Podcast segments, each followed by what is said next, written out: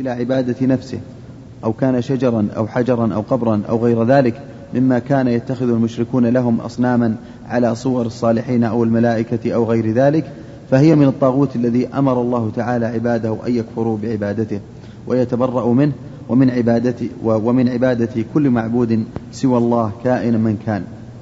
وهذا كله من عمل الشيطان وتسويله فهو الذي دعا إلى كل باطل وزينه لمن فعله. وهذا ولهذا قال ويريد الشيطان. هو من إرادة أن يضلهم ضلالا بعيدا فهو من إرادة الشيطان. حكم غير من إرادة الشيطان. نعم. فهذا الذي دعا إلى كل باطل وزينه لمن فعله وهذا ينافي التوحيد الذي هو معنى شهادة أن لا إله إلا الله. فالتوحيد هو الكفر بكل طاغوت عبده العابدون من دون الله. كما قال تعالى قد كانت لكم أسوة حسنة في إبراهيم والذين معه. إذ قالوا لقومهم إنا براء منكم ومما تعبدون من دون الله. كفرنا بكم وبدا بيننا وبينكم العداوة والبغضاء أبدا. وبدا بيننا وبينكم العداوة والبغضاء أبدا حتى تؤمنوا بالله وحده. وكل من عبد غير الله فقد جاوز به حده وأعطاه من العبادة ما لا يستحقه قال نعم الإمام وكل مالك وكل أحسن الله عليك. وكل من عبد غير الله فقد جاوز به حده وأعطاه من العبادة ما لا يستحقه. قال الإمام مالك رحمه الله. لأن العبادة محض حق الله. فإذا عبد غير الله جاوز به حده حد الإنسان أن يكون عبدا لله. فإذا عبد من دون الله فقد جاوز حده. نعم. جاوز به حده نعم. قال الإمام مالك رحمه الله الطاغوت ما عبد من دون الله. وكذلك من دعا إلى تحكيم غير الله تعالى ورسوله فقد ترك ما جاء به الرسول صلى الله عليه وسلم ورغب عنه. اللهم وجعل لله شريكا في الطاعة. وخالف ما جاء به الرسول صلى الله عليه وسلم فيما أمره الله تعالى به في قوله. إيه. وكذلك من حكم. أحسن كذلك. نعم. وكذلك من دعا إلى تحكيم غير الله تعالى ورسوله. فقد ترك ما جاء به الرسول صلى الله عليه وسلم ورغب عنه. وجعل لله شريكا في الطاعة. وخالف ما جاء به الرسول صلى الله عليه وسلم فيما أمره الله تعالى به في قوله وأن احكم بينهم بما أنزل الله ولا تتبع أهواءهم واحذرهم أن يفتنوك عن بعض ما أنزل الله إليك. وقوله فلا وربك لا يؤمنون حتى يحكموك فيما شجر بينهم ثم لا ثم لا يجدوا في أنفسهم حرجا مما قضيت ويسلموا تسليما. فمن خالف ما أمر الله به رسوله صلى الله عليه وسلم بأن حكم أو بأن حكم بين الناس بغير ما أنزل الله أو طلب ذلك اتباعا لما يهواه ويريده فقد خلع ربقة الإسلام والإيمان من عنقه. وإن زعم أنه مؤمن. فمن فمن أحسن الله عليك. فمن خالف ما أمر الله به رسوله صلى الله عليه وسلم. اللهم صل ها؟ ما أمر الله به ورسوله نعم. أحسن. ما هو المقصود الآية؟ وأن احكم. إيه، فمن خالف إيش؟ وأن احكم بين الخطاب للنبي صلى الله عليه وسلم. قال فمن خالف ما أمر الله به رسوله صلى الله عليه وسلم. إيش بعد؟ بأن حكم بين الناس بغير ما أنزل الله. عندي من خالف ما أمر الله به ورسوله بأن حكم بأن حكم عندك؟ أو فحكم. بأن حكم. لا أمر به رسول أو لا. العبارة صالحة. لأن ما أمر به رسول الله هو ما أمر به الله رسول معصوم. هذا زيادة إيضاح. كل من العبارتين صحيحة. نعم. نعم.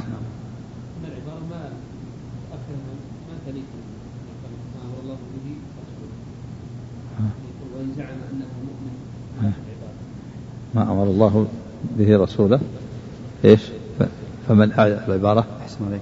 فمن؟ قال فمن خالف ما أمر الله به رسوله صلى الله عليه وسلم بأن حكم بين الناس بغير ما أنزل الله أو طلب ذلك اتباعا لما يهواه ويريده لا أحسن ما أمر الله به ورسوله. ورسوله أحسن نعم.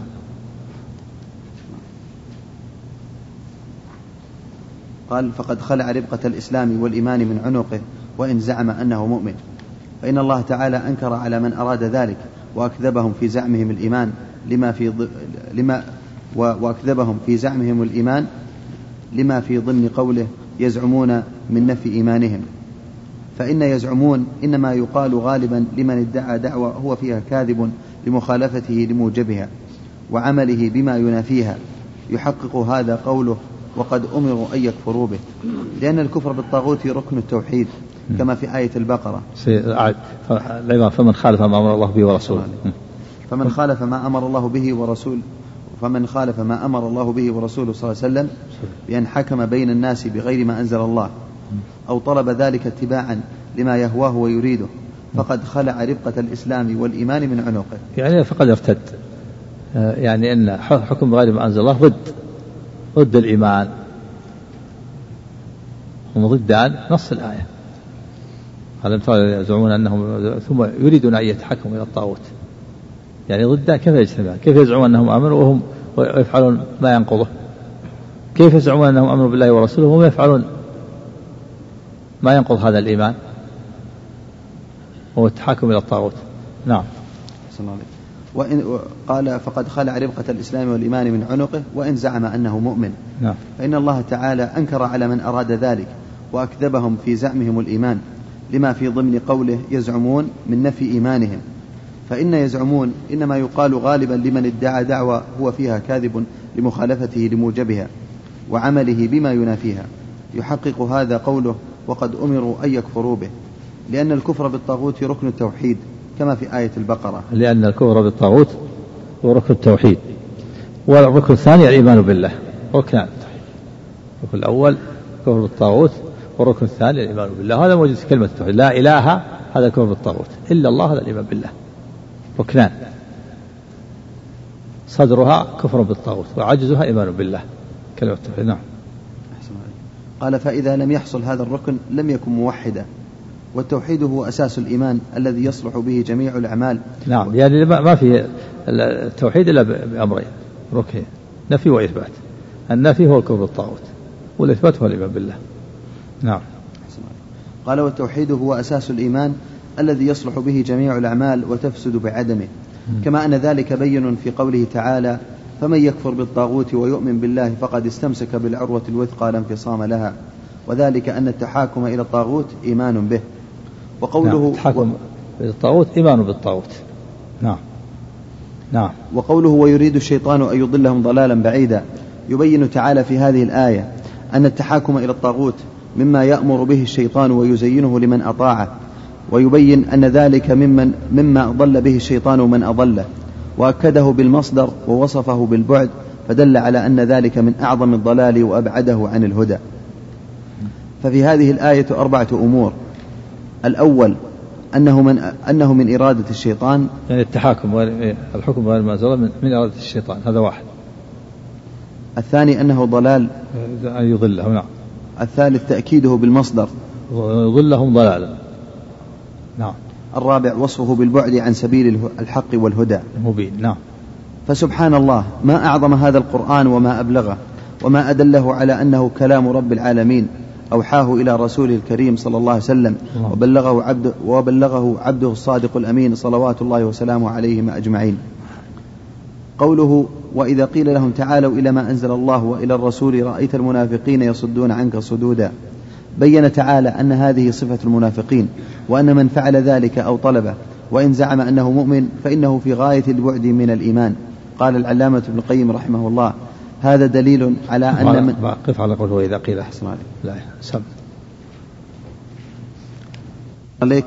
بعض من ينتسب العلم يقول أن كفر إبليس ليس تكبرا ولكن اعتقادا. فما قول فضيلتكم؟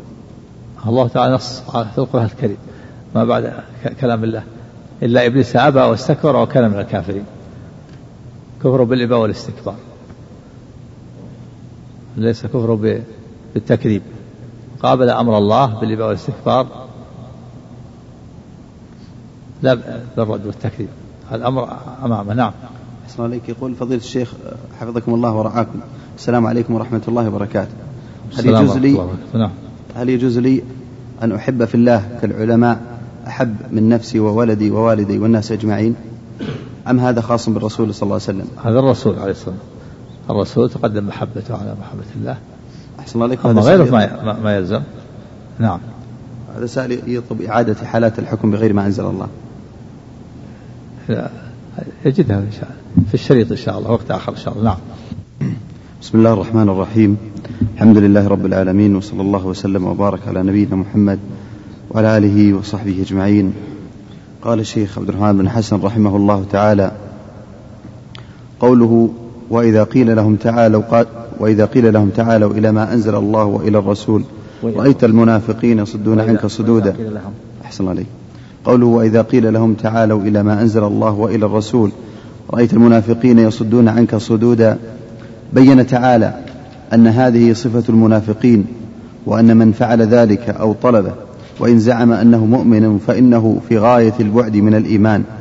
قال العلامة ابن القيم رحمه الله هذا دليل على أن من دعي إلى تحكيم الكتاب والسنة فأبى أنه من المنافقين. نعم هذا وصف المنافقين. الآية الأولى بين الله تعالى أنهم أنهم يزعمون الإيمان ومع ذلك يتحاكمون إلى الطاغوت. أمران متنافيان متناقضان. ألم ترى إلى الذين يزعمون أنهم آمنوا بما أنزل إليك وما أنزل من قبلك؟ يريدون أن يتحكموا إلى الطاغوت وقد أمروا أن يكفروا به. فكيف يجتمع كيف يجتمع هذا الأمران؟ الإيمان ادعاء الإيمان والتحاكم إلى الطاغوت. ثم بين حالهم بين الله تعالى حالهم. قال وإذا قيل لهم تعالوا إلى ما أنزل الله وإلى الرسول رأيت المنافقين يصدون عنك صدودا. هذا دليل على نفاقهم وكفرهم نسأل الله السلامة والعافية. لا يقبلون التحاكم إلى شرع الله وإلى كتاب الله وسنة رسوله صلى الله عليه وسلم. نعم. قوله ويصدون لازم وهو بمعنى يعرضون لأن مصدره صدودا فما أكثر من اتصف بهذا الوصف خصوصا ممن يدعي العلم فإنهم صدوا عن عما توجبه الأدلة من كتاب. فإنهم صدوا صدوا لازم. صد يصدوا نعم.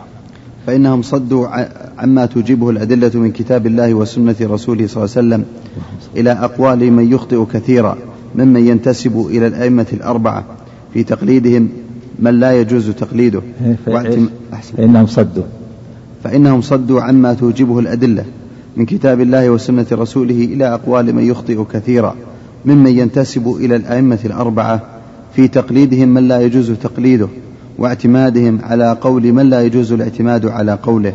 نعم هذا في ذم لمن يأخذ بالأقوال مع وضوح الدليل. إذا وضح الدليل لا ينبغي الأخذ بالأقوال المخالفة للدليل.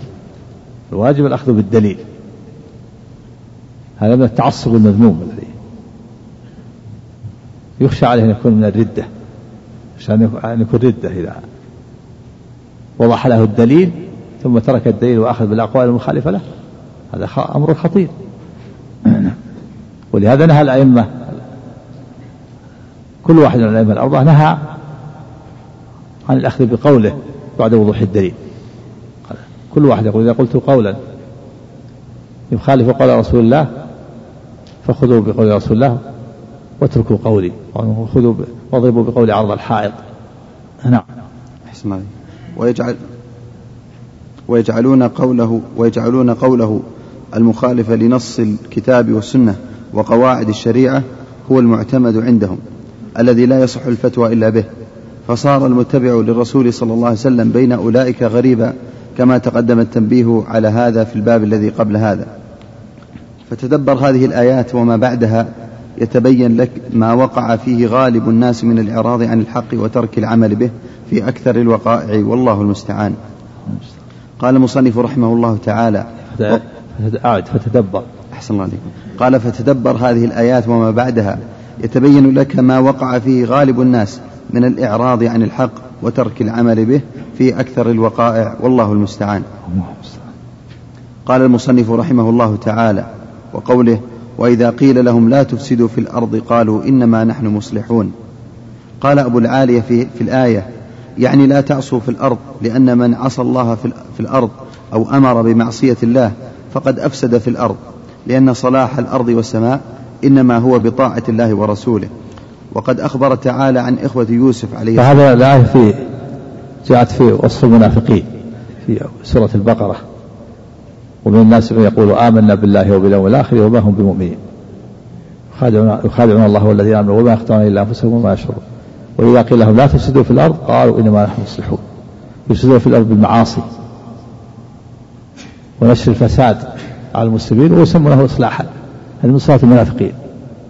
ينشرون الفساد ويظهرون الفساد في الأرض على عباد الله ويسمونه إصلاحا إصلاح. هذا تطور هذا حضارة هذا مواكبة للعصر. من أصل المنافقين. يفسدون في الأرض بالمعاصي ويسمون ذلك إصلاحا. كما أنهم يسمون من أوصافهم يسمون المؤمنين سفهاء ويسمون الإيمان سفه وإذا قيل لهم أمنوا بما أنزل الله قالوا قالوا أنؤمن كما آمن السفهاء. نعم. قال وقد أخبر تعالى عن إخوة يوسف عليه الصلاة والسلام في قوله تعالى ثم أذن مؤذن أيتها العير, أيتها العير إنكم لسارقون. قالوا وأقبلوا عليهم ماذا تفقدون؟ قالوا نفقد صواع الملك ولمن جاء به حمل بعير وأنا به زعيم. قالوا تالله لقد علمتم ما جئنا لنفسد في الأرض وما كنا سارقين. فدلت الآية على أن كل معصية فساد في الأرض. ومناسبة الآية. فدلت الآية. أحسن عليك. فدلت الآية على أن كل معصية فساد في الأرض. نعم. ومناسبة الآية للترجمة أن التحاكم إلى ما, غير ما تفاوت المعاصي في هذا. ما تفاوتها قالوا تالله لقد لقد علمتم ما جئنا لنفسد في الأرض وما كنا سارقين. يعني بالمعاصي. فسمى المعاصي فسادا نعم. قالوا ومناسبة الآية للترجمة أن التحاكم إلى غير الله ورسوله من أعمال المنافقين وهو من الفساد في الأرض. وفي الآية تحاكم إلى غير شرع الله من أعمال المنافقين وهو من الفساد في الأرض. نعم. قال وفي الآية التنبيه على عدم الاغترار بأقوال أهل الأهواء وإن زخرفوها بالدعوة. وفيها التحذير من الاغترار بالرأي ما لم يقم على صحته دليل من كتاب الله وسنة رسوله صلى الله عليه وسلم. فما أكثر من يصدق بالكذب ويكذب بالصدق فما, فما أكثر. أحسن عليك. فما أكثر من يصدق بالكذب ويكذب بالصدق إذ جاءه وهذا من الفساد في الأرض ويترتب عليه من الفساد أمور كثيرة تخرج صاحبها تخرج صاحبها من الحق وتدخله في الباطل. نسأل الله العفو والعافية والمعافاة الدائمة في الدنيا والدين في الدين والدنيا والآخرة. فتدبر تجد ذلك في حال الأكثر إلا من عصمه الله ومن عليه بقوة داعي الإيمان. وأعطاه عقلا كاملا عند ورود الشهوات وبصرا ناقدا عند ورود الشبهات وذلك فضل الله يؤتيه من يشاء. وأعطاه. أحسن عليك قال وأعطاه عقلا كاملا عند ورود الشهوات وبصرا ناقدا عند ورود الشبهات. نافذا. وبصرا نافذا عند ورود الشبهات. بالقاف. بالقاف والدال. ها؟ بالقاف والدال. ناقدا. لا لا. الصواب نافذا من النفوذ. بصرا نافذا عند ورود الشبهات. وعقلا عند ورود الشهوات. إذا وردت عليه الشهوات يكون له عقل. يحجزه يفكر ويتأمل في المستقبل. مثلا إذا ورد شهوة الزنا. يفكر عنده عقل يفكر بالعاقبة. ماذا تكون العاقبة؟ العقاب عصيت ربك وتعرضت لعقوبة الله وسخطه ولإقامة الحد إذا عنده عقل يحجزه والشبهات يكون عنده بصر نافذ بصيرة علم علم وبصيرة يعرف بها الحق من الباطل لا تلتبس عليه الشبهة بالدليل. نعم. ها؟ عاملا عندك إيش؟ كاملا. عقلا.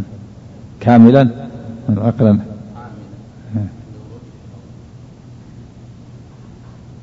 يلزم من العقل الكامل يعمل. نسخة نسخة.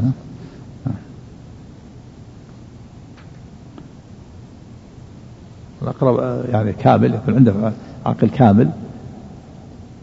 يعني إذا كان عنده عقل قد يكون عنده عقل ولكن ما عنده كمال في العقل فلا يحجزه هذا العقل إلا إذا كان العقل وصل إلى الكمال. نعم.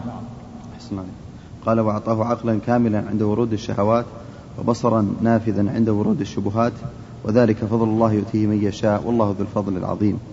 قال المصنف رحمه الله تعالى وقوله ولا تفسدوا ولا تفسدوا في الأرض بعد إصلاحها قال أبو بكر بن عياش في الآية إن الله بعث محمدا صلى الله عليه وسلم إلى أهل الأرض وهم في فساد فأصلحهم الله بمحمد صلى الله عليه وسلم. الله. فمن دعا إلى خلاف ما جاء به محمد صلى الله عليه وسلم الله. فهو من المفسدين في الأرض. وقال ابن القيم رحمه الله قال أكثر المفسرين لا تفسدوا فيها بالمعاصي والدعاء إلى غير طاعة الله بعد إصلاح الله بعد إصلاح الله إياها ببعث الرسل وبيان الشريعة والدعاء إلى طاعة الله. بعد إيش؟ بعد إصلاح الله ببعثة الرسل؟ نعم ببعث الرسل. طيب نعم. بعث الرسل نعم. قال بعد إصلاح الله إياها ببعث الرسل وبيان الشريعة والدعاء إلى طاعة الله. فإن عبادة غير الله والدعوة إلى غيره والشرك نعم. به. فإن عبادة. أحسن الله فإن عبادة غير الله والدعوة ود فإن عبادة غير الله والدعوة إلى غيره والشرك به. النصب فإن عبادة. فإن عبادة فإن عبادة غير الله والدعوة إلى غيره والشرك به هو أعظم فساد في الأرض بل فساد الأرض في الحقيقة إنما هو بالشرك به ومخالفة أمره. نسأل الله العافية. فالشرك هو الدعوة إلى غير الله. هذا الشرك أعظم الفساد في الأرض. أعظم الفساد هو الفساد الكامل. والمعاصي نوع من الفساد. لكن الشرك أعظم الفساد في الأرض. نسأل الله العافية. نعم. قال في الشرك والدعوة قال في الشرك والدعوة إلى غير الله وإقامة معبود غيره ومطاع متبع غير رسول الله صلى الله عليه وسلم هو أعظم الفساد في الأرض. في الشرك, وال... الشرك والدعوة والدعوة نعم. قال في الشرك والدعوة إلى غير الله وإقامة معبود غيره ومطاع متبع غير غير رسول الله صلى الله عليه وسلم هو أعظم الفساد في الأرض. نعم هذه كلها دعوة إلى غير الله دعوة إلى الشرك.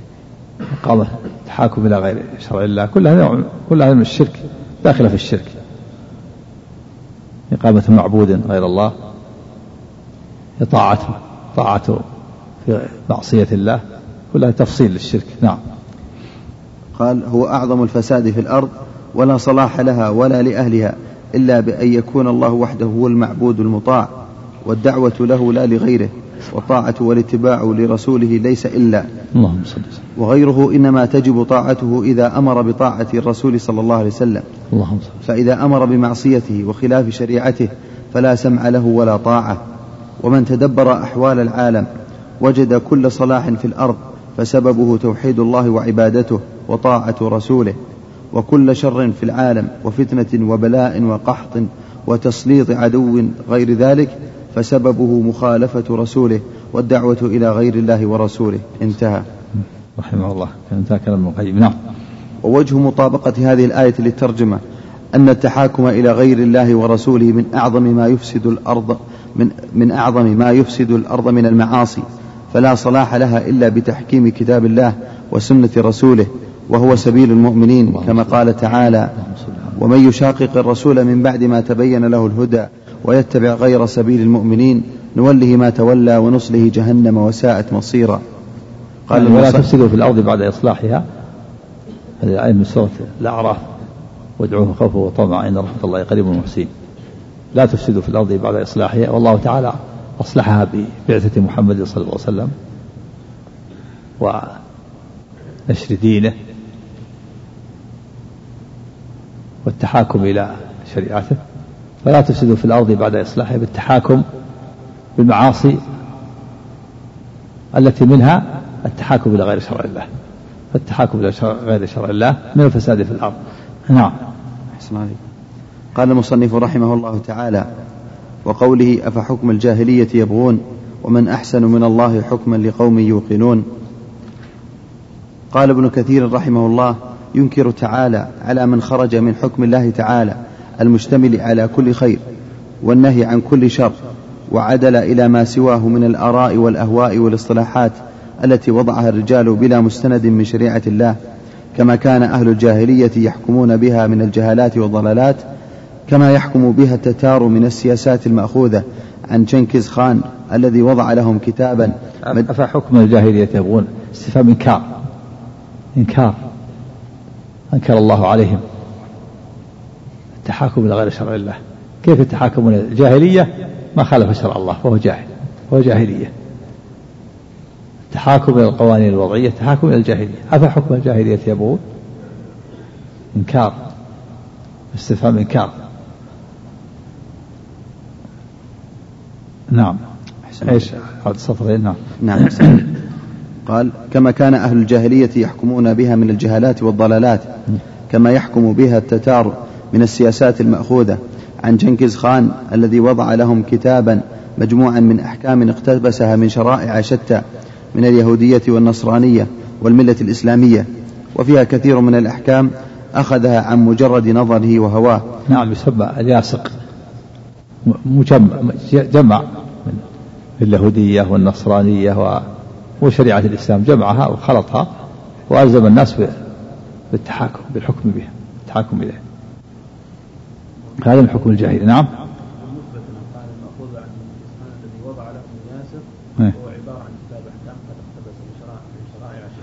عبارة عن الياسر النسخة هذه. وليست تأتي؟ عندك؟ هو الياسر ليست موجودة أحسن نعم لا. قال فصارت الزيادة هذه أحسن الزيادة هذه. ينبغي أن تضاف نعم. وهو إيش؟ قال قال أحسن عليك وضع لهم كتابا مجموعا من أحكام اقتبسها من شرائع شتى من اليهودية والنصرانية والملة الإسلامية وفيها كثير من الأحكام أخذها عن مجرد نظره وهواه فصارت في بنيه شرعا يقدمونه على الحكم بكتاب الله وسنة رسوله. هذه العبارة هو الياس بعد هذا؟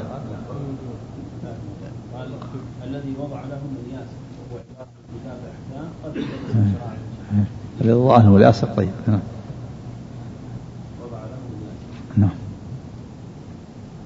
وضع لهم كتابا. ها؟ في النسخة عندي أحسن عليك وضع لهم كتابا مجموعا من أحكام اقتبسها بدون التسمية. الياس يدعى بين قوسين الياس. أي نعم. الياس. نعم. نعم. أحسن عليك. قال فصارت في بنيه شرعا يقدمونه على الحكم بكتاب الله وسنة رسوله ومن فعل ذلك فهو كافر يجب قتاله حتى يرجع إلى حكم الله ورسوله فلا يحكم بسواه في قليل ولا كثير. قوله ومن أحسن من الله حكما لقوم يوقنون. هذا حكم عليه بالكفر. من فعل ذلك وضع للناس شرع وسن لهم قوانين يتحاكمون وألزمهم بذلك. قال فهو كافر. نعم ومن إيش؟ ومن ومن فعل ذلك نعم. فهو كافر يجب قتاله حتى يرجع إلى حكم الله ورسوله.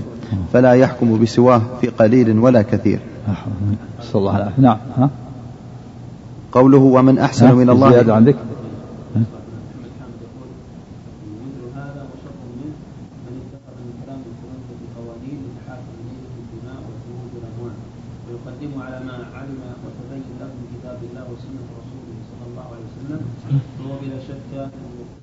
ها؟ مثل هذا مثل مثل ياسر ما يقال شر نفسه. هو هو. نعم هو فعل جنكز خان جنكز خان هذا فعل هذا فعله. نعم. أحسن عليك. قوله ومن أحسن من الله حكما لقوم يوقنون استفهام إنكار أي لا حكم أحسن من حكمه تعالى. وهذا من باب استعمال أفعل التفضيل فيما ليس في الطرف الآخر مشارك. أي نعم. ومن أعدل من الله حكما لمن عقل عن الله شرعه وآمن وأيقن أن الله تعالى الطرف الثاني حكم غير حكم الله. ليس فيه حسن. هذا استعمال التفضيل على غير باب. ومن أحسن من الله حكما. يعني حكم الله هو الأحسن والأكمل والطرف الثاني وهو ما يخالف حكم الله ليس فيه حسن. هذا استعمال التفضيل على غير بابه الطرف الثاني ليس فيه حسن. لا يشارك في الحسن. بل ما خالف شرع الله كله قبيح وليس فيه حسن. نعم. حسن عليك.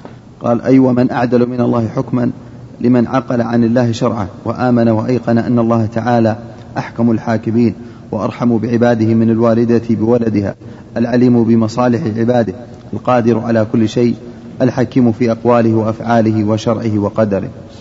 وفي الآية التحذير من حكم الجاهلية واختياره على حكم الله ورسوله. فمن فعل ذلك فقد أعرض عن الأحسن وهو الحق إلى ضده من الباطل. وفي الآية. أحسن عليكم. قال وفي الآية التحذير من حكم الجاهلية واختياره على حكم الله ورسوله. فمن فعل ذلك فقد أعرض عن الأحسن وهو الحق وهو الحق إلى ضده من الباطل. قال المصنف رحمه الله تعالى عن عبد الله بن عمرو رضي الله تعالى عنهما أن رسول الله صلى الله عليه وسلم قال اللهم لا يؤمن أحدكم حتى يكون هواه تبعا لما جئت به. قال النووي حديث صحيح رويناه في كتاب الحجة بإسناد صحيح.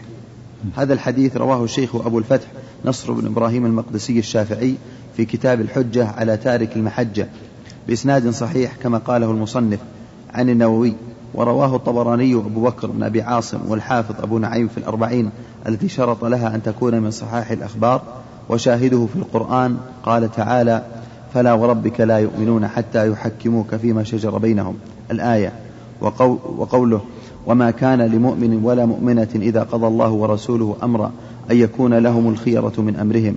وقوله فإن لم يستجيبوا لك فاعلم أنما يتبعون أهواءهم. ونحو هذه الآيات. إيش قال على تخريجه؟ قال قال ضعيف. حكم؟ عليه.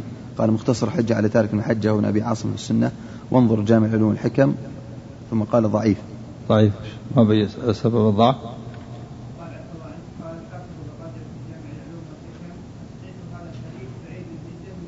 ها تصحيح إيه.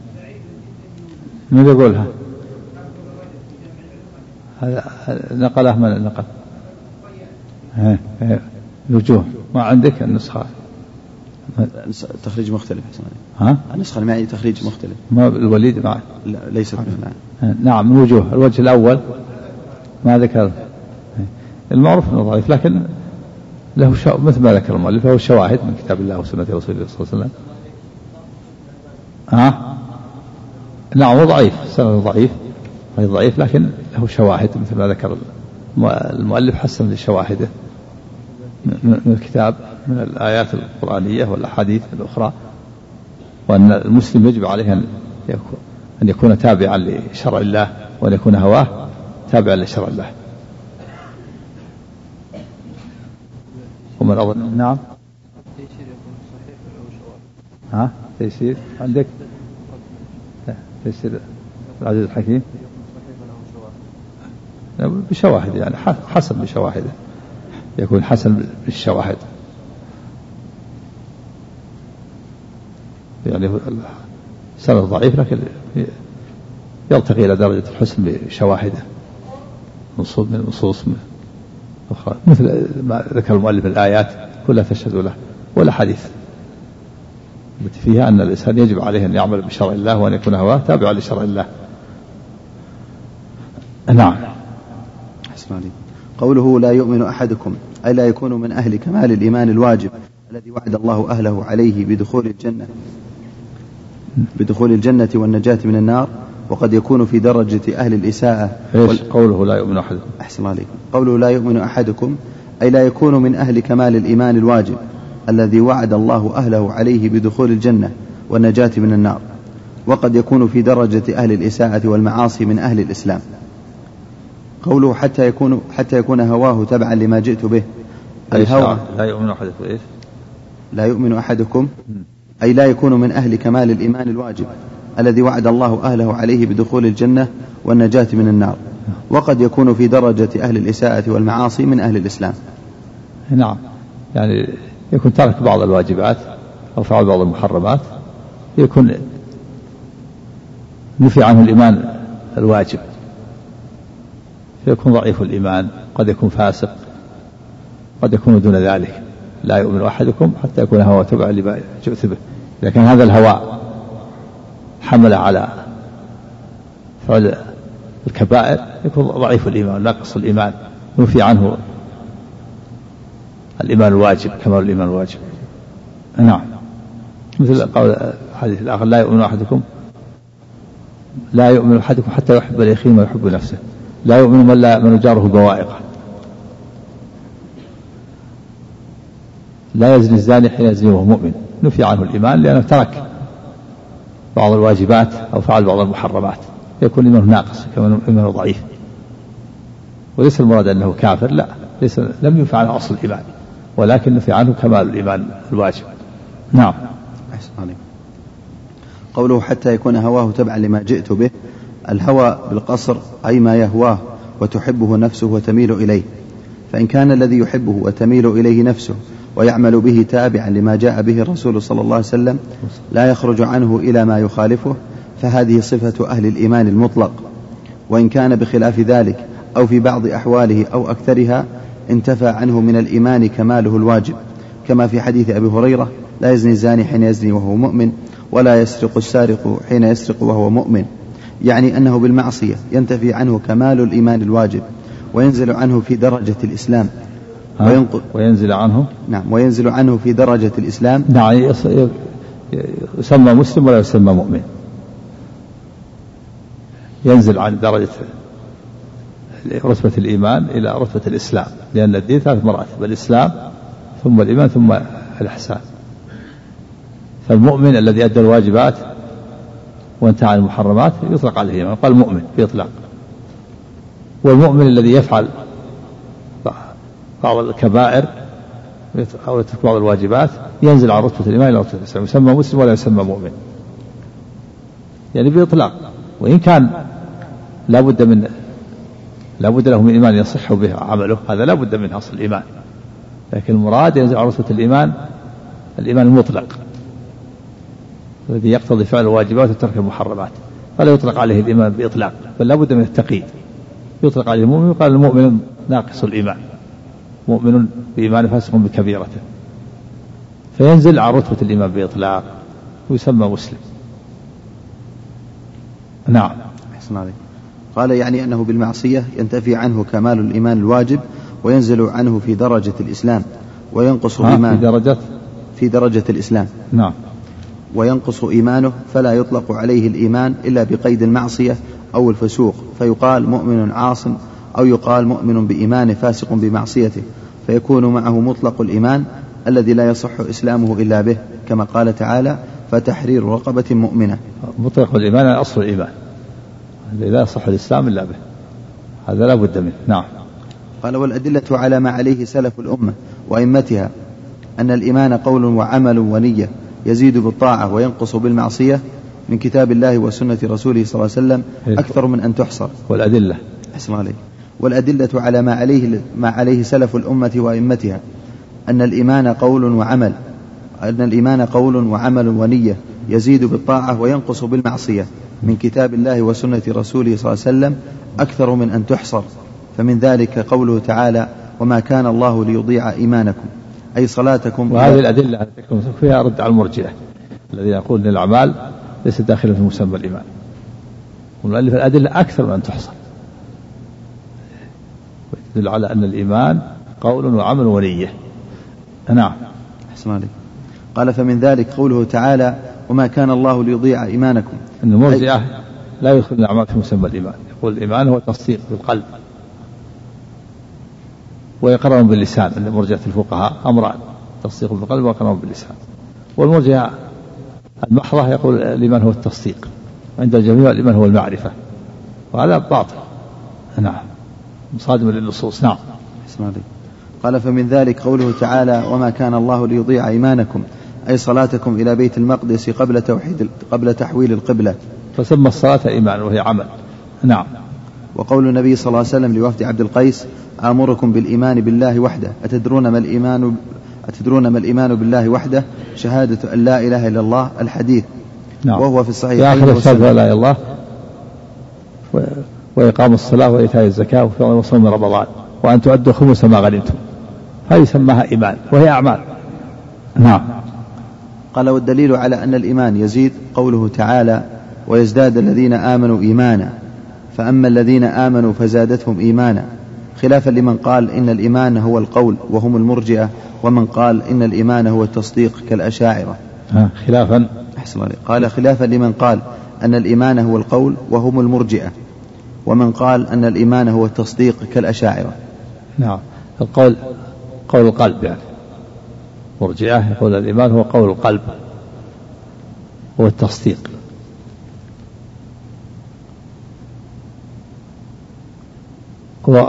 والكرامية يقول هو قول اللسان. من قال هو القول أريد به قول اللسان فهذا قول المرجئة. يقول الإيمان هو النطق باللسان. والجهمية يقول الإيمان هو المعرفة بالقلب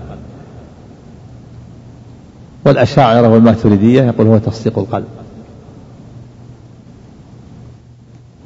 و وإذا كان التصديق مجرد ليس معه عمل القلب فلا فرق بينه وبين المعرفة. ولذلك قال شيخ الإسلام يعصر التفريق بين المعرفة والتصديق المجرد. ولهذا فإن الأشاعرة أبو الحسن الأشعري له قولان. قول يوافق الجهمية. فلا يدخل أعمال القلوب في مسماه يقول الإيمان هو التصديق والجميع يقول هو المعرفة. يوافق الجهمية. والقول الثاني أنه أن أن الإيمان تصديق مع عمل. فيوافق أهل السنة. نعم. أحسن عليك. قال ومن المعلوم عقلا وشرعا أن نية الحق تصديق أن نية الحق تصديق والعمل به تصديق وقول الحق تصديق فليس مع أهل البدع ما ينافي قول أهل السنة والجماعة ولله الحمد والمنة. قال الله يعني تعالى تصديق كما كما يسمى القول تصديق فكذلك العمل يسمى تصديق. الأعمال تصديق. تصدق الإيمان. ولهذا في الحديث لما لما ذكر قال العين تزري وزنها النظر والأذن تزري وزنها الاستماع واليد تزري وزنها البطش والرجل تزري وزنها المشي والقلب يهوى ويتمنى والفرج يصدق ذلك أو يكذبه سماه تصديق وتكذيب. نعم. قال الله تعالى ليس البر أن تولوا وجوهكم قبل المشرق والمغرب ولكن البر من آمن بالله واليوم الآخر والملائكة والكتاب والنبيين وآتى المال على حبه ذوي القربى واليتامى والمساكين والمساكين وابن السبيل والسائلين وفي الرقاب وأقام الصلاة وآتى الزكاة والموفون بعهدهم إذا عاهدوا والصابرين في البأساء والضراء والضراء وحين البأس أولئك الذين صدقوا. أي فيما عملوا به في هذه الآية من الأعمال الظاهرة والباطنة. وشاهده في كلام العرب قولهم حملة صادقة. يعني هذه الآية فيها خصال البر بين الله فيها خصال البر ولكن البر من آمن بالله واليوم الآخر والملائكة والكتاب والنبيين وآتى المال على حبه أعمال أعمال القلوب وأعمال الجوارح. نعم. وقد سمى الله تعالى الهوى المخالف وقد سمى الله تعالى الهوى المخالف لما جاء به الرسول صلى الله عليه وسلم إلها. فقال أرأيت من اتخذ إلهه هواه قال بعض المفسرين لا يهوى شيئا إلا ركبه. قال ابن رجب رحمه الله قد سمى الله. وقد سمى الله تعالى الهوى المخالف لما جاء به الرسول صلى الله عليه وسلم إلها. فقال أرأيت من اتخذ إلهه هواه؟ قال بعض المفسرين لا يهوى شيئا إلا ركبه قال ابن رجب رحمه الله أما معنى الحديث فهو أن الإنسان لا يكون مؤمنا كامل الإيمان الواجب حتى تكون محبته تابعة لما جاء به الرسول صلى الله عليه وسلم. محبته. حتى تكون محبته تابعة لما جاء به الرسول لما جاء به الرسول صلى الله عليه وسلم من الأوامر والنواهي وغيرها. فيحب ما أمر فيحب ما أمر به ويكره ما نهي عنه. وما وقد ورد القرآن بمثل هذا المعنى في غير موضع. وذم سبحانه من كره ما أحبه الله أو أحب ما كرهه الله. كما قال تعالى ذلك بأنهم اتبعوا ما أسخط الله وكرهوا رضوانه فأحبط أعمالهم. فالواجب على كل مؤمن وهذا وهذا يدل على أنه كفر من كره ما أنزل الله. لأن حبوط العمل إنما يكون من الكافر. ذلك بأنهم كرهوا ما أنزل الله فأحبط أعمالهم. فمن كره ما أنزل الله فقد حبط عمله. بكفره وضلاله نسأل الله السلامة والعافية. نعم.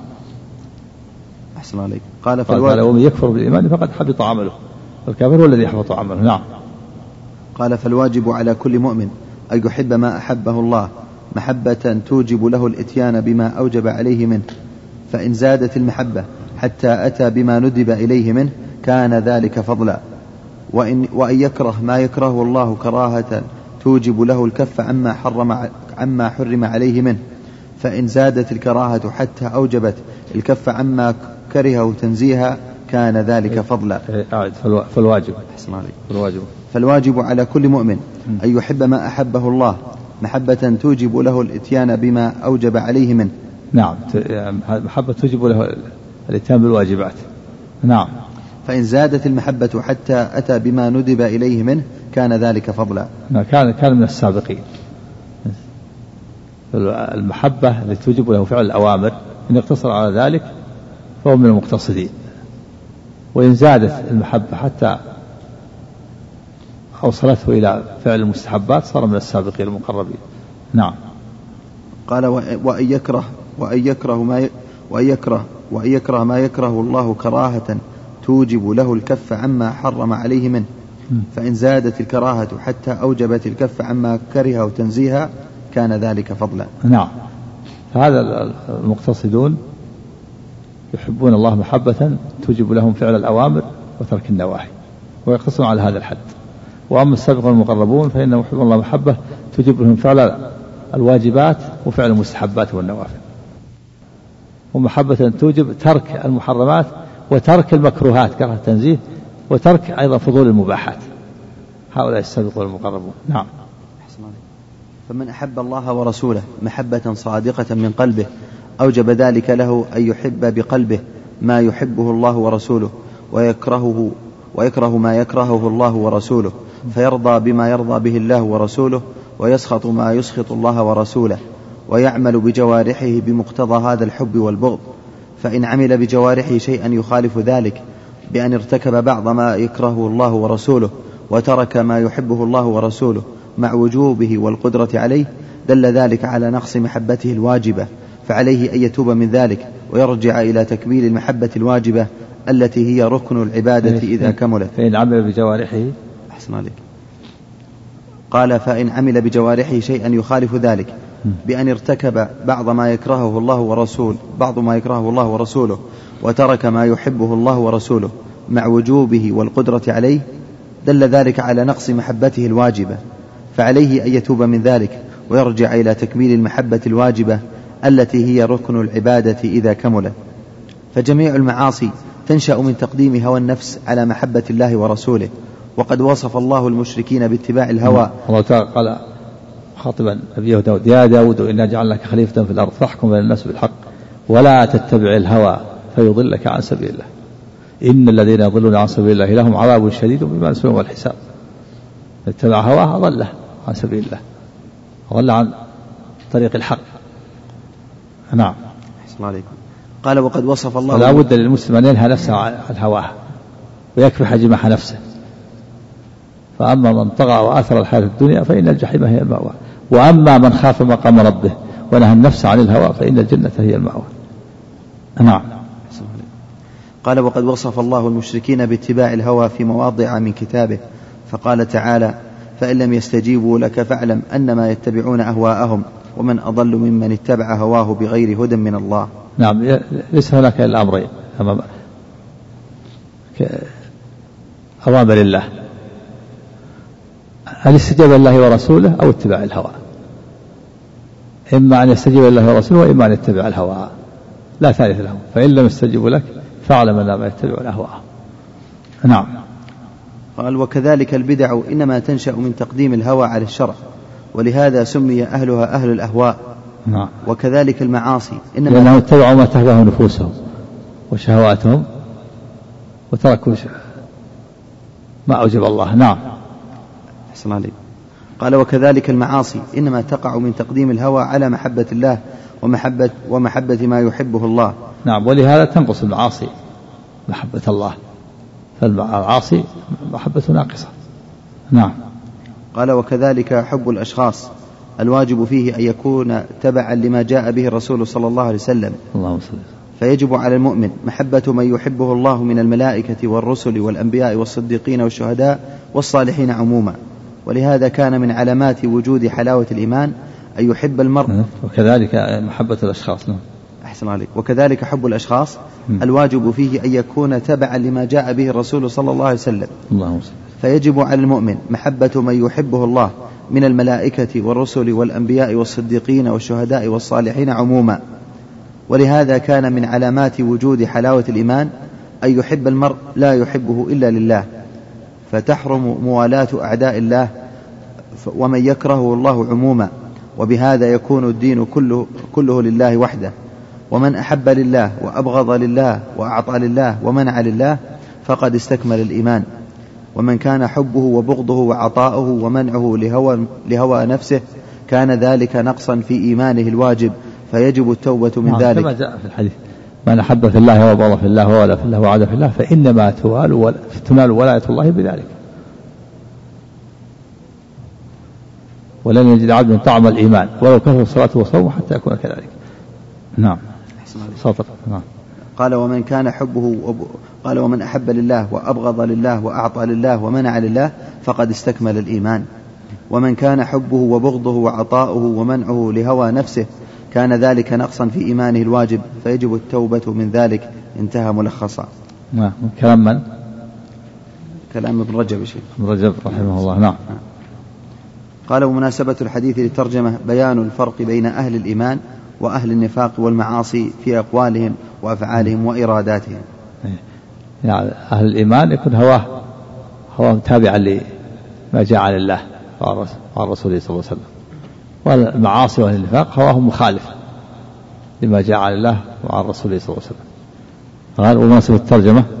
قال ومناسبة الحديث للترجمة. نعم. بيان الفرق بين أهل الإيمان وأهل النفاق والمعاصي في أقوالهم وأفعالهم وإراداتهم. نعم.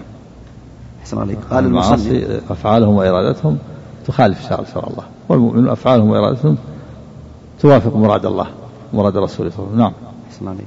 قال المصنف رحمه الله تعالى وقال الشعبي بركة أحسن عليك.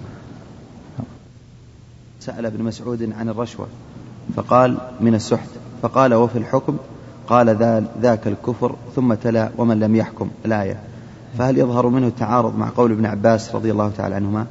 لا ما يتعارض مراد الكفر هذا مجمل الأصل. الكفر الأصغر هذا هو الأصل. إلا إذا استحله نعم.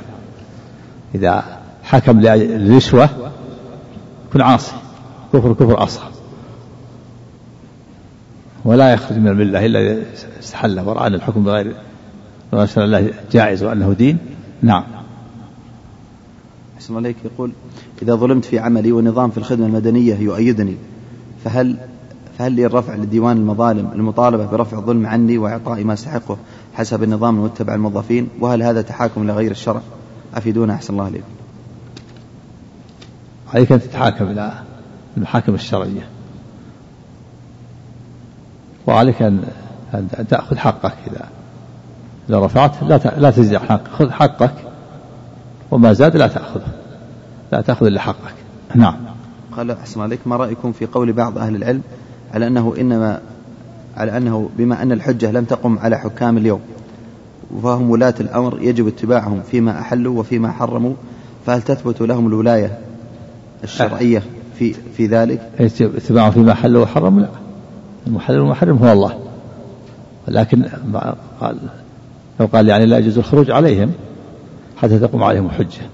أما اتباعهم فيما حلوا وحرموا لا. إذا حرموا الحلال ما ما يتبعون. وإذا حلوا الحرام كذلك. المحلل المحرم هو الله. لو قال اتباعهم في الم... فيما خالف شرع الله. النبي صلى الله عليه وسلم لا طاعة لمخلوق في معصية الخالق. إنما الطاعة في المعروف. ما حد يتبع في المعاصي. لكن كان في الخروج. الخروج عليهم؟ يعني نعم. الرسول قال إلا أن تروا كفرا بواحا. عندكم من الله في برهان. وصف الكفر. كفر ليس فسقا وبواح. واضح. واضح لا لبس فيه؟ عندكم والله في برهان دليل واضح. لابد أن تقوم عليهم الحجة. هذا في الخروج عليهم. أما في تحليل اتباعهم في التحليل والتحريم لا. واتباع أحد في المعاصي ما أحد طاع في المعاصي. نعم. صلى عليك. بعض الأسئلة تكررت في التذكير بأحوال الحكم بغير ما أنزل الله عز وجل. الأحوال الخمسة. سبقت أقول سبق الكلام عليها ومسجلة إن شاء الله. تحتاج إلى وقت. نعم. والموجودة في رسالة رسالة تحكيم القوانين للشيخ محمد إبراهيم رحمه الله. رسالة صغيرة على السائل وغيره يرجع إليها مفيدة. نعم. بسم الله الرحمن الرحيم. الحمد لله رب العالمين. وصلى الله وسلم وبارك على نبينا محمد وعلى آله وصحبه أجمعين. قال الشيخ عبد الرحمن بن حسن رحمه الله تعالى قال المصنف رحمه الله تعالى وقال الشعبي كان بين رجل من المنافقين ورجل من اليهود خصومة. فقال اليهودي نتحاكم إلى محمد. عرف أنه لا يأخذ الرشوة. وقال المنافق نتحاكم إلى اليهود لعلمه أنهم يأخذون الرشوة. فاتفقوا أن يأتي كاهنا في جهينة فيتحاكم إليه. فنزلت ألم تر إلى الذين يزعمون الآية؟ وقيل نزلت في رجلين اختصما فقال أحدهما نترافع إلى النبي صلى الله عليه وسلم وقال الآخر إلى كعب بن الأشرف ثم ترافع إلى عمر بن الخطاب فذكر له أحدهما القصة فقال للذي لم يرضى برسول الله صلى الله عليه وسلم أكذلك؟ قال نعم فضربه, فضربه بالسيف فقتله. هذه القصة الأقرب أنها لا تثبت لأنها منقطعة. لأن الشعب لم يدرك حمر ولكن خبث اليهود معروف. خبث المنافقين أنه أشد. المنافقون أشد من اليهود.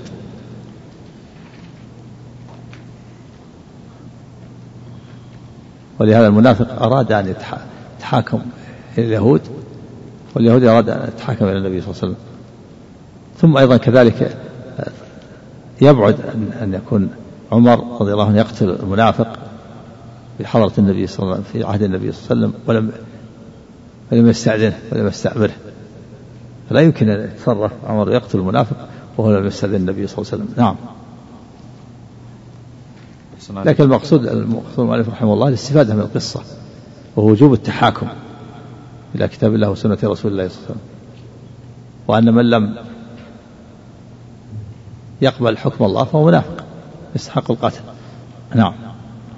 أحسن الله عليك قال قوله وقال الشعبي هو عامر بن شراحيل الكوفي عالم أهل زمانه وكان حافظا علامة ذا فنون.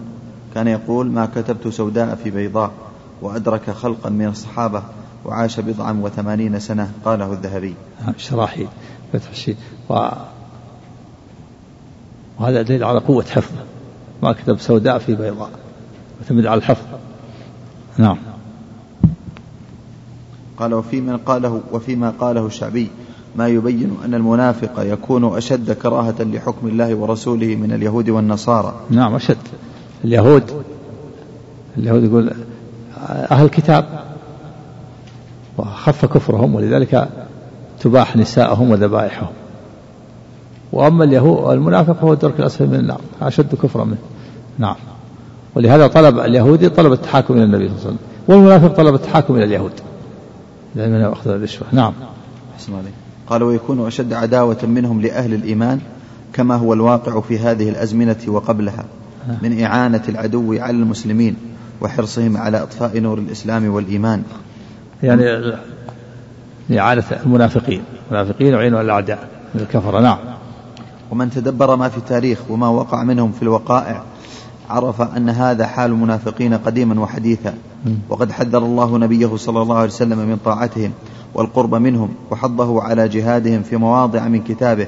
قال تعالى يا أيها النبي جاهد الكفار والمنافقين واغلظ عليهم ومأواهم جهنم وبئس المصير. وفي قصة عمر وقتله المنافق الذي طلب التحاكم إلى كعب بن الأشرف اليهودي دليل على قتل من أظهر الكفر والنفاق. نعم. من أظهر الكفر والنفاق يقتل. أما إذا تستر وأخفى نفاقه وأظهر الإسلام تجرى عليه أحكام المسلمين. نعم. وكان كعب بن الأشرف هذا شديد العداوة للنبي صلى الله عليه وسلم والأذى له وإظهار عداوته فانتقض به عهده وحل به قتله. يعني كعب بن الأشرف انتقض عهده بعداوته للنبي صلى الله عليه وسلم. نعم. وإيذاءه وتحريضه. تحريضه الأعداء عليه. نعم. وروى مسلم في صحيحه عن عمرو سم قال سمعت جابرا يقول ها وروى إيش؟ قال وروى مسلم في صحيحه عن عمرو. إيش عندك؟ الأقرب الأمر نعم. راجع البخاري قصة البخاري نعم. مسلم قال سمعت جابرا يقول قال رسول الله صلى الله عليه وسلم اللهم صل من لكعب بن الأشرف فإنه قد آذى الله ورسوله. قال محمد بن مسلمة يا رسول الله أتحب أن أقتله؟ قال نعم. قال ذل لي فلأقل قال قل. يعني يتكلم فيك أمامه حتى توصل بذلك إلى قتله. نعم. أحسن عليك. قال قال قل. فأتاه فقال له وذكر ما بينهم. وقال إن الرجل قد أراد صدقة وقد عنانا. نعم محمد بن سلمة جاء جاء إلى كامل الأشرف قال إن هذا الرجل يعني الرسول عليه طلب صدقة وقد عنانا أتعبنا. يعني حتى يعني يتوصل حتى يطمئن إليه.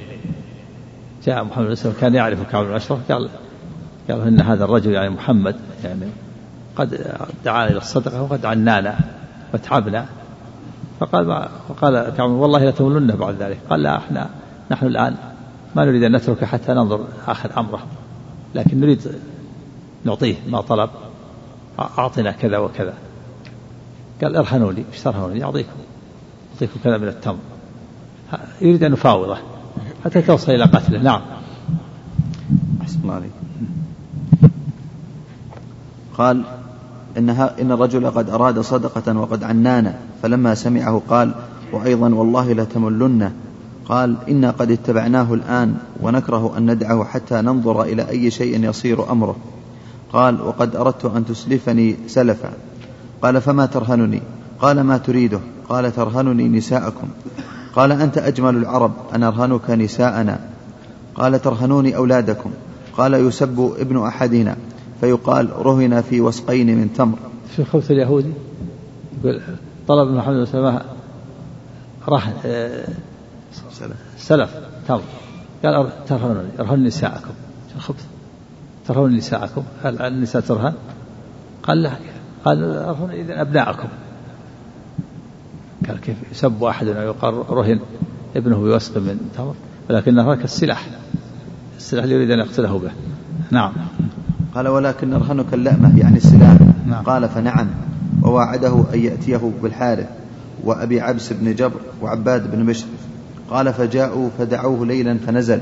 دعوه نائم عند امرأته. نعم. قال فدعوه ليلا فنزل إليهم قال سفيان قال غير عمرو كذلك قال.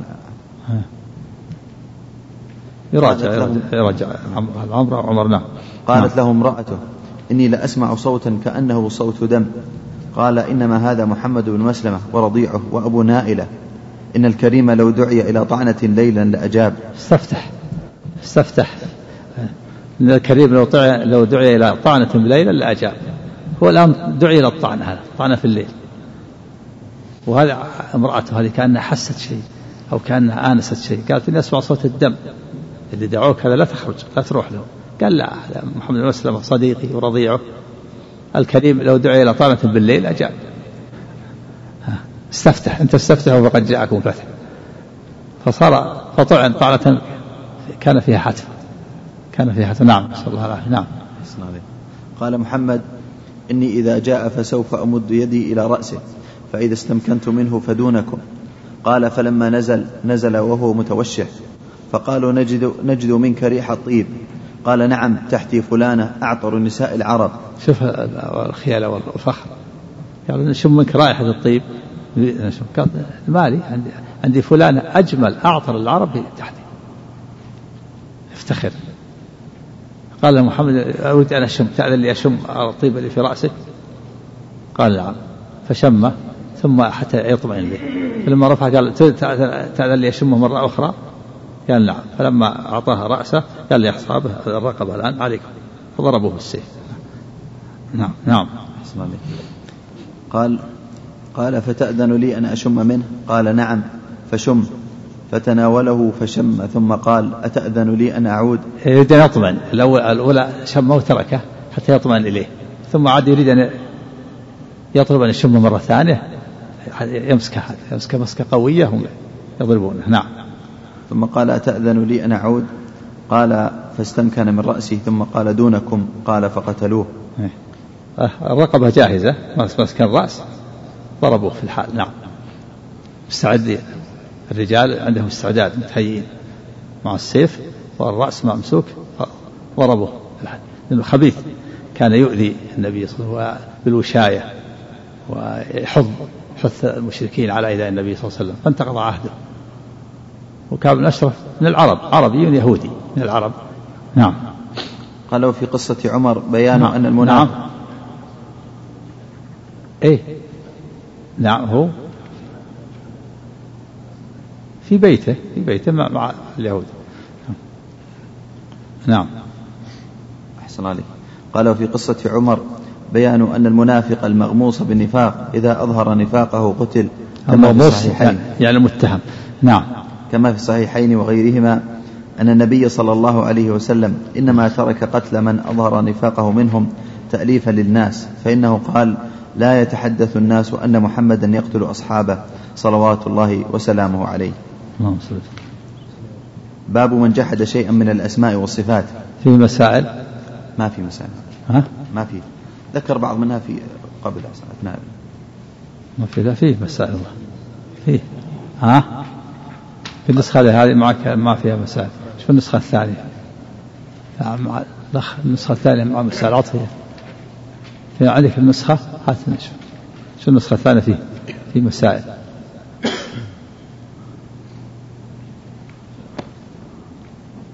قال أحسن عليك في مسائل. الأولى تفسير آية النساء وما فيها من الإعانة على فهم الطاغوت. ألم ترى الذين يزعمون أنهم عملوا ما أنزل إليكم وما من قبلك يريدون نعم الثانية تفسير آية البقرة وإذا قيل لهم لا تفسدوا في الأرض الآية. نعم. الثالث تفسير آية الأعراف ولا تفسدوا في الأرض بعد إصلاحها. نعم. الرابعة تفسير أفحكم الجاهلية يبغون. نعم. تفسير أن أن تفسد في الأرض بعد إصلاحها يعني بالمعاصي. فحكم الجاهلية والتحكم إلى الطاغوت. نعم. الخامسة ما قال. ما قال الشعبي في سبب نزول الآية الأولى نعم السادسة تفسير الإيمان الصادق والكاذب تفسير الإيمان إيش؟ الصادق والكاذب الإيمان الصادق هو الإيمان الذي يتوافق الظاهر مع الباطن والكاذب هو إيمان المنافقين الذين يدعون الإيمان في الظاهر وهم كاذبون في الباطن نعم. السابعة قصة عمر مع المنافق. قتل وقتله إياه ويدل على أن من أظهر النفاق يقتل. نعم. الثامنة كون الإيمان لا يحصل لأحد حتى يكون هواه تبعا لما جاء به الرسول صلى الله عليه وسلم. في الحديث. لا يؤمن أحدكم حتى يكون هواه تبعا لما جاء به. نعم. حفظ حفظ حفظ الباب هذا؟ نعم. طيب اقرأ المتن. نعم. ها؟ أبو نائل رضيعه نعم. رضيعه رضي أبو نائل نعم. قال قال النووي هكذا هو في جمع النسخ. قال القاضي رحمه الله قال لنا شيخنا القاضي الشهيد صواب أن يقال إنما هو محمد ورضيعه أبو نائلة. وقد ذكر أهل السير أن أبا نائلة المسلم هو هو اللي تفاوض مع كعب ورضيعه أبو نائلة نعم قال وكذا ذكر أهل السير أن أبا نائلة كان رضيعا لمحمد بن مسلمة ووقع في صحيح البخاري ورضيع أبو نائلة. يكون محمد بن مسلمة رضيعه أبو نائلة. نعم. نعم. لا. محمد بن مسلمة نعم. قال محمد بن مسلمة هو رضيعه ابن عائلة هو رضيعي في الحديث عندك؟ المتن؟ اللي قرأناه أحسن لك ما هو المثبت؟ ورضيعي إنما هذا قول كعب إنما هذا محمد بن مسلمة ورضيعه أبو نائلة. نعم ورضيعه. عندك ورضيعي عندك؟ لا ورضيعه رضيع إيه. لا هو بين هذا يقول النووي قال الصحيح ورضيعه نعم. ها؟ إيه. صدق؟ نعم تجرى على أحكام الإسلام. تجرى على أحكام الإسلام وفي الباطن ما ينفع هذا. في يوم القيامة ما ينفع. في الدرك الاسفل من النار. لكن في الدنيا تجرى عليه أحكام الإسلام. نعم. الحمد لله والصلاة والسلام على رسول الله وعلى آله وصحبه أجمعين. قال الشيخ الإمام المجدد محمد بن عبد الوهاب رحمه الله تعالى في كتاب التوحيد باب من جحد شيئا من الأسماء والصفات وقول الله تعالى وهم يكفرون بالرحمن قل هو ربي لا إله إلا هو إليه أدعو وإليه متاب. آه عليه توكلت. عليه, عليه توكلت وإليه متاب. وعليه توكلت وإليه متاب. وفي صحيح عن علي رضي الله في صحيح البخاري. وفي صحيح البخاري أن وفي صحيح البخاري عن علي رضي الله تعالى عنه قال حدثوا الناس بما يعرفون أتريدون أن يكذب الله ورسوله؟ وروى وروى وروى معمر. روى عبد الرزاق. وروى عبد الرزاق عن معمر عن ابن طاووس عن أبيه عن ابن عباس رضي الله عنهما أن رجلا أن رجلا انتفض لما سمع حديثا عن النبي صلى الله عليه وسلم في الصفات استنكارا لذلك فقال ما ما يفرق هؤلاء؟ ما فرق ما فرق هؤلاء؟ ما فرق هؤلاء؟ ترق قلوبهم. يجدون رقة عند محكمة. يجدون رقة عند محكمة ويهلكون عند متشابه انتهى. وقال لما سمعت قريش رسول الله ولما, ولما سمعت قريش. فلما سمعت قريش رسول, رسول الله صلى الله عليه وسلم يذكر الرحمن أنكروا ذلك فأنزل الله فيهم وهم يكفرون بالرحمن. نعم. بسم الله الرحمن الرحيم. الحمد لله رب العالمين. والصلاة والسلام على نبينا محمد وعلى آله وصحبه أجمعين. أما بعد قال المؤلف رحمه الله تعالى الشيخ الإمام المجدد محمد عبد الوهاب في كتاب التوحيد باب من جحد شيئا من الأسماء والصفات. ولم لم يذكر الحكم من شرطية ولم يذكر الجواب بالشرط على عادة البخاري رحمه الله ليعرف ليتأمل طالب العلم الجواب من الأدلة. والتقدير من جحد شيئا من الأسماء والصفات فقد كفر أو فهو, أو فهو كافر. لقول الله تعالى وهم يكفرون بالرحمن. قل هو ربي لا إله إلا هو عليه توكلت وإليه متاب. فمن جحد شيئا من الأسماء والصفات فهو كافر بخلاف المتأول. المتأول له شبهة. أما الجاحد فهو كافر.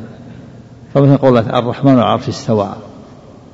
من أنكر هذه الآية وجحدها كفر لأنه مكذب لله. أما من أقر بها ولكنه تأول الاستواء بمعنى الاستيلاء فهذا متأول له شبهة ولا يكفر. فرق بين الجاحد والمتأول. لهذا باب من جحد شيء من الأسماء والصفات يعني فقد كفر أو فهو كافر. والدليل قول الله تعالى وهم يكفرون بالرحمن. قل هو ربي لا إله إلا هو عليه توكلت وإليه متاب لأن قريش أنكر الرحمن فأنزل الله وهم يكفرون بالرحمن. قل هو ربي يعني قل هو ربي الرحمن سبحانه وتعالى. من أسمائه الله قل هو ربي لا إله إلا هو لا معبود بحق سواه. عليه توكلت اعتمدت وفوضت أمري إليه وإليه متاب إليه المرجع والمآب. وفي صحيح البخاري قال علي رضي الله عنه حدثوا الناس بما يعرفون. أتريدون أن يكذب الله ورسوله؟ هذا الحديث قول علي مروي بالمعنى وفي البخاري أتحبون؟ حدثوا الناس بما أتحبون أن يكذب الله ورسوله؟ وسبب هذه المقالة أن أنه كثر القصاص والوعاظ في زمن علي رضي الله عنه. فكانوا يحدثون بأحاديث وأشياء لا تبلغها عقول الناس ينكرونها. فيكون سببا في تكذيبهم وردهم. للحديث. فقال علي رضي الله عنه هذه المقالة.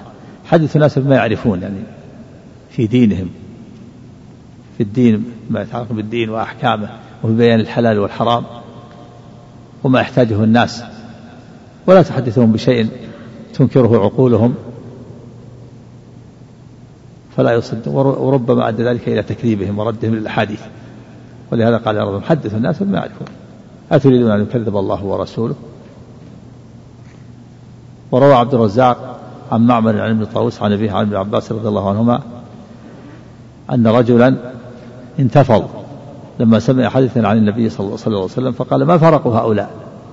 يجدون رقة عند محكمه ويهلكون عند متشابهه قالوا ما فرق هؤلاء؟ استفهام. استفهام من ابن عباس لأصحابه.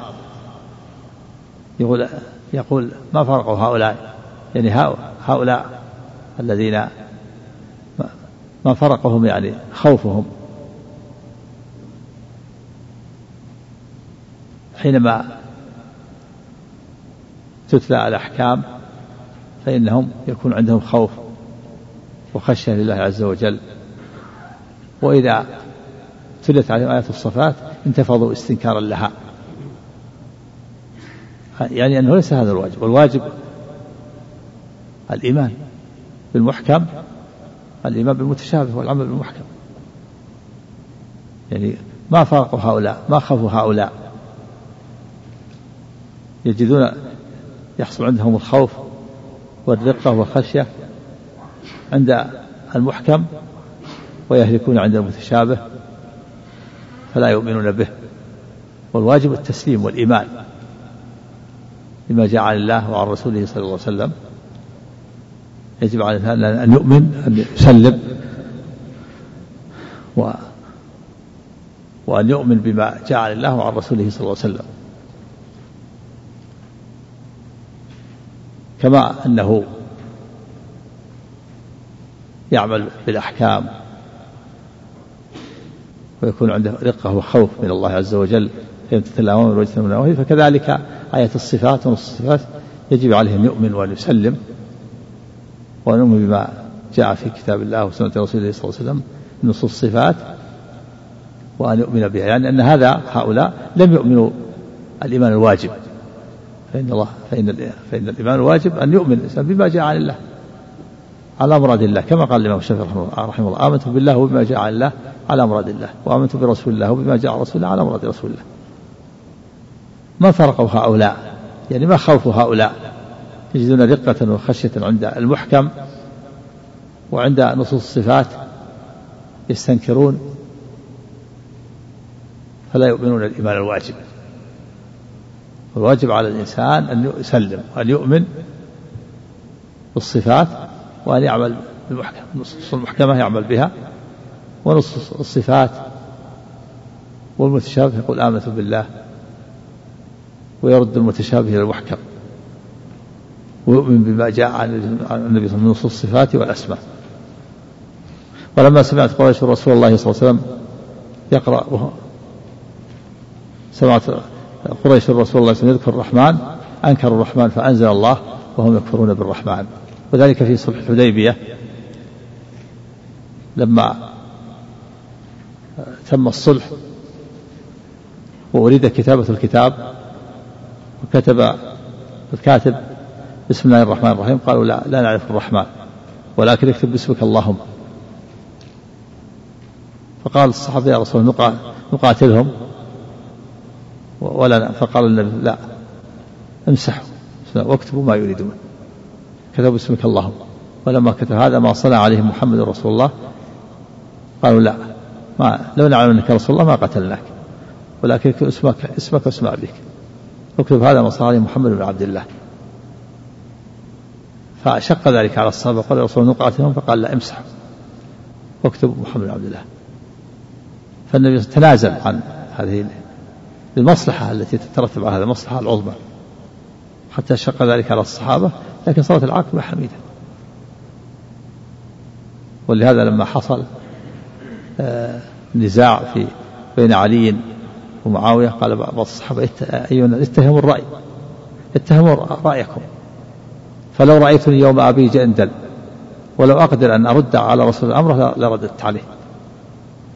شق ذلك على الصحابة. كيف نتنازل؟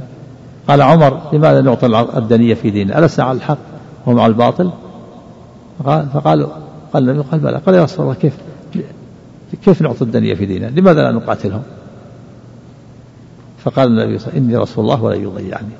ثم لم يصبر عمر وذهب إلى أبي بكر. قال يا أبا بكر ألسنا على الحق؟ قال بلى. قال ليسوا على الباطل؟ قال بلى. قال فلماذا نعطي العطية في ديننا؟ فلماذا نعطي الدنيا في ديننا؟ لماذا لا نقاتلهم؟ أبو بكر ما كان حاضر. فقال مثل ما قالت النبي صلى الله عليه وسلم. انظر فقال إنه رسول الله ولا يضيع ولا يضيع. وجاء وزاد فاستمسك بغرزه. ثم بعد ذلك صارت العاقبة حميدة وسماه الله فتحا. إنا فتحنا لك فتحا مبينا. وضعت الحرب أوزارها. اختلط المشركون بالمسلمين وسمعوا القرآن وأسلم عدد كثير وتفرغ النبي لفتح خيبر. ثم بعد سنتين نقضوا العهد فغزاهم النبي صلى الله عليه وسلم في عقر داره وفتح مكة. عمر بعد ذلك ندم وقال عملت لذلك أعمالا. يعني اعتراضي على النبي صلى الله عليه وسلم عمل أعمالا صالحة يقول لا تكفرها كيف كيف أعترض على النبي صلى الله عليه وسلم؟ وكذلك قال بعضهم قال لما حصل الخلاف بين علي ومعاوية قال اتهموا الرأي. اتهموا رأيكم يا أيها الناس. فلو رأيتني يوم أبي يوم أبي جندل يوم أبي جندل اللي جاء يرصف في قيوده يكتب الكتاب ولو أردت لو قدرت أن أرد على النبي صلى الله عليه وسلم لرددت لكن ما أقدر ثم تبين ذلك أن أن رأيه هو الخطأ وأن الخير فيما اختاره الله لنبيه صلى الله عليه وسلم. يقول اتهم الرأي. في لما في الحرب التي بين علي وبين معاوية.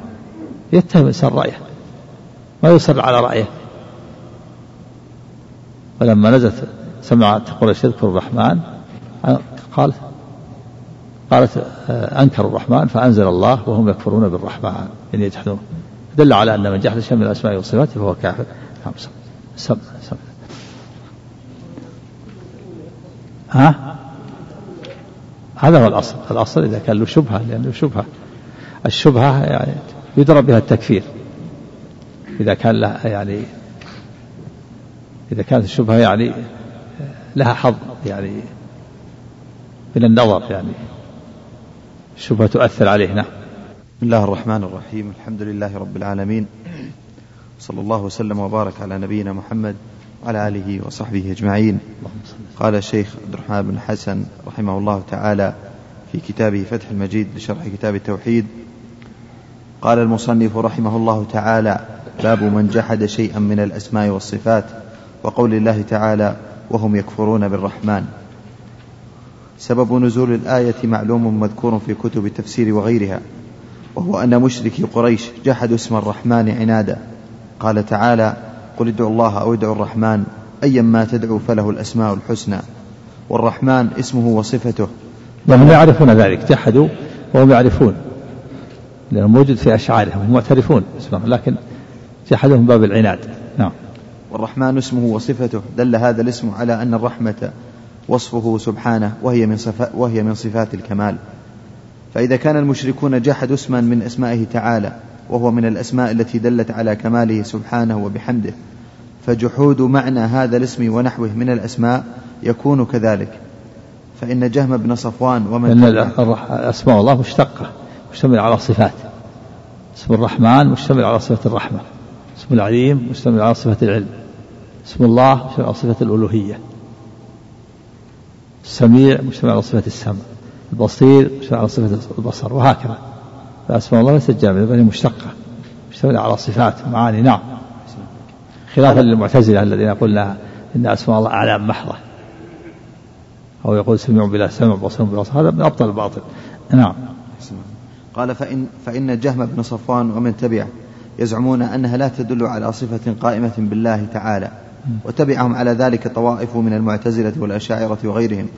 فلهذا كفرهم كثيرون من أهل السنة. قال ابن القيم رحمه الله تعالى ولقد تقلد كفرهم خمسون في عشر من العلماء في البلدان. خمسون في عشر خمسمائة يعني خمسمائة عالم كفروه نعم.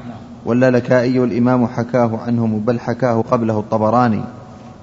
فإن هؤلاء الجهمية ومن وافقهم على التعطيل جحدوا ما وصف الله به نفسه ووصفه به رسوله من صفات كماله ونعوت, ونعوت جلاله. فإن, فإن هؤلاء الجهمية يعني هو الأصل معتزلة الجهمية أنكروا الأسماء والصفات والمعتزلة أثبتوا الاسم وله الصفات لكن سماهم جهمية لأن إثبات الاسم بدون صفة لا قيمة له ولا يفيد شيئا. نعم.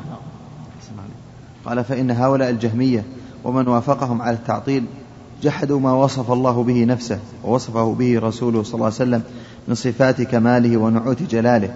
وبنوا على وبنوا هذا التعطيل على أصل باطل أصلوه من عند أنفسهم. فقالوا هذه الصفات هي صفات الأجسام فيلزم من إثباتها أن يكون الله جسما. هذا منشأ ضلال عقولهم. لم يفهموا من صفات الله إلا ما فهموه من خصائص صفات المخلوقين. نعم. فشبهوا الله في ابتداء رأيهم الفاسد بخلقه ثم عطلوه من صفات كماله وشبهوه بالناقصات والجمادات والمعدومات. فشبهوا أولا وعطلوا ثانيا وشبهوا ثالثا بكل ناقص أو معدوم. صلى الله عليه شبهوا أولا يعني وقع في نفوسهم أن إثبات الصفات يلزمه التشبيه بالمخلوقات هذا التشبيه الأول. ثم أرادوا أن ينفوا هذا الذي وقع في أذهانهم التشبيه فعطلوا. قالوا إنه ليس متصل بالصفات. ثم لما عطلوا لزمهم التشبيه بالمعدومات والجمادات والممتنعات هم شبهوا أولا ثم عطلوا ثانيا ثم شبهوا ثالثا. نسأل الله العافية. نعم. قال فتركوا ما دل عليه الكتاب والسنة من إثبات ما وصف الله به نفسه ووصفه به رسوله على ما يليق بجلاله وعظمته. هذا هو الذي عليه سلف الأمة وأئمتها. فإن فإنهم أثبتوا لله ما أثبته لنفسه وأثبته له رسوله صلى الله عليه وسلم إثباتا بلا تمثيل وتنزيها بلا تعطيل. فإن الكلام في الصفات فرع عن الكلام في الذات يحتذى حذوه. فكما أن هؤلاء المعطلة يثبتون لله ذاتا لا تشبه الذوات فأهل السنة يقولون ذلك ويثبتون ما وصف الله به نفسه وصفه به رسوله من صفات كماله ونعوت جلاله لا تشبه صفات خلقه. فإنهم آمنوا بكتاب الله وسنة رسوله صلى الله عليه وسلم ولم يتناقضوا وأولئك المعطلة كفروا بما في الكتاب والسنة من ذلك فتناقضوا. فبطل قول المعطلين بالعقل والنقل ولله الحمد والمنة وإجماع أهل السنة من الصحابة والتابعين وتابعيهم وأئمة المسلمين. وقد صنف العلماء رحمهم الله تعالى في الرد على الجهمية والمعطلة والمعتزلة والأشاعرة وغيرهم في إبطال هذه البدع وما فيها من التناقض والتهافت كالإمام أحمد رحمه الله تعالى في رده المشهور وكتاب السنة لابن عبد الله. رد على الزنادقة والمعطلة. كتاب الإمام أحمد مشهور. الرد على الزنادقة والجهمية. نعم. وكتاب السنة لابن عبد الله وصاحب الحيدة عبد العزيز الكناني في رده على بشر المريسي وكتاب السنة لأبي عبد الله المروزي ورد عثمان بن سعيد على الكافر العنيد وهو بشر المريسي وكتاب التوحيد لإمام الأمة محمد بن خزيمة الشافعي وكتاب السنة لأبي بكر الخلال وأبي عثمان الصابوني الشافعي وشيخ الإسلام الأنصاري وأبي عمر بن عبد البر النمري وخلق النمري. النمري وخلق كثير من أصحاب الأئمة الأربعة وأتباعهم وأهل الحديث ومن, ومن متأخرهم أبو محمد عبد الله بن أحمد بن قدامة وشيخ الإسلام ابن تيمية وأصحابه وغيرهم. فلله الحمد والمنة على بقاء السنة وأهلها مع تفرق الأهواء وتشعب الآراء. والله أعلم. رحمه الله. قال المصنف رحمه الله تعالى وفي صحيح البخاري قال علي رضي الله عنه حدثوا الناس بما يعرفون. أتريدون أن يكذب الله ورسوله؟ علي هو أمير المؤمنين أبو الحسن علي بن أبي طالب وأحد الخلفاء الراشدين رضي الله تعالى عنه. وسبب هذا القول والله أعلم ما حدث في خلافته من كثرة إقبال الناس على الحديث. وتريدون المؤلف رواه بمعنى وفي البخاري أتحبون؟ أتحبون أن يكذب الله ورسوله؟ هذيك تريدون؟ نعم. أتريدون. في البخاري أتحبون أن يكذب الله ورسوله؟ نعم. قال أحسن عليك. وسبب هذا القول والله أعلم ما حدث في خلافته من كثرة إقبال الناس على الحديث وكثرة القصاص وأهل الوعظ فيأتون في قصصهم بأحاديث لا تعرف من هذا القبيل. فربما استنكرها بعض الناس وردها وقد يكون لبعضها أصل أو معنى صحيح فيقع بعض المفاسد لذلك. فيأتون إيه؟ فيأتون في قصصهم. أحسن عليك. قال فيأتون في قصصهم بأحاديث لا تعرف من هذا القبيل فربما استنكرها بعض الناس وردها وقد يكون لبعضها أصل أو معنى صحيح فيقع بعض المفاسد لذلك. يأتون في قصصهم لقد كان في قصصهم أو قصصهم جمع قصة شو القاموس قصص. القصص. الذي يقص القصص الأخبار أو القصص. وهي الحكايات. القصة جمعها قصص. والقص الخبر جمع قصص. يمكن أحد يطلق على الآخر. مصدر قصص القصص نعم. قال وقد يكون لبعضها أصل أو معنى صحيح فيقع بعض المفاسد لذلك. فأرشدهم أمير المؤمنين رضي الله, رضي الله عنه إلى أنهم لا يحدثون عامة الناس إلا بما هو معروف. ينفع الناس في أصلهم في أصل دينهم وأحكامه من بيان الحلال والحرام الذي كلفوا به علما وعملا دون ما يشغل عن ذلك مما قد يؤدي إلى رد الحق وعدم قبوله فيفضي بهم إلى التكذيب لا سيما مع اختلاف الناس في وقته وكثرة خوضهم وجدلهم. قال لا تخف نجوت من القوم الظالمين. لقد كان في قصص عبرة للعباد لكن قصص الأخبار قصص من خبرهم. لكن قصة نعم. ها؟ إيش؟ يحدث الناس بالأسماء والصفات ويبين لهم ويشرح لهم. لكن إذا كان هناك بعض الناس أو في بعض المجتمعات يستغربون بعض شيء يأتي لهم ثم يأتي شخص يحدثهم بالغرائب التي لم يسمعوا بها يكون مدعاة إلى التكذيب لا يحدثهم شيء ما سمعوه ولم يعلموا به. ولكن ليس معنى ذلك أن نسأل يحدث بالأسماء والصفات؟ لا تحدث الأسماء والصفات تبينها للناس. لكن إذا كان هناك بعض المجتمعات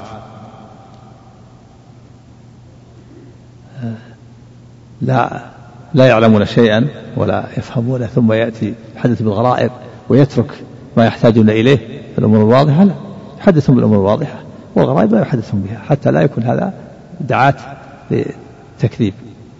نعم. قال وقد كان شيخنا المصنف رحمه الله لا يحب أن يقرأ على الناس إلا ما ينفعهم في أصل دينهم وعبادتهم ومعاملاتهم الذي لا غنى لهم عن معرفته. وينهاهم عن القراءة في مثل كتب ابن الجوزي كالمنعش كذا منعش. نعم قال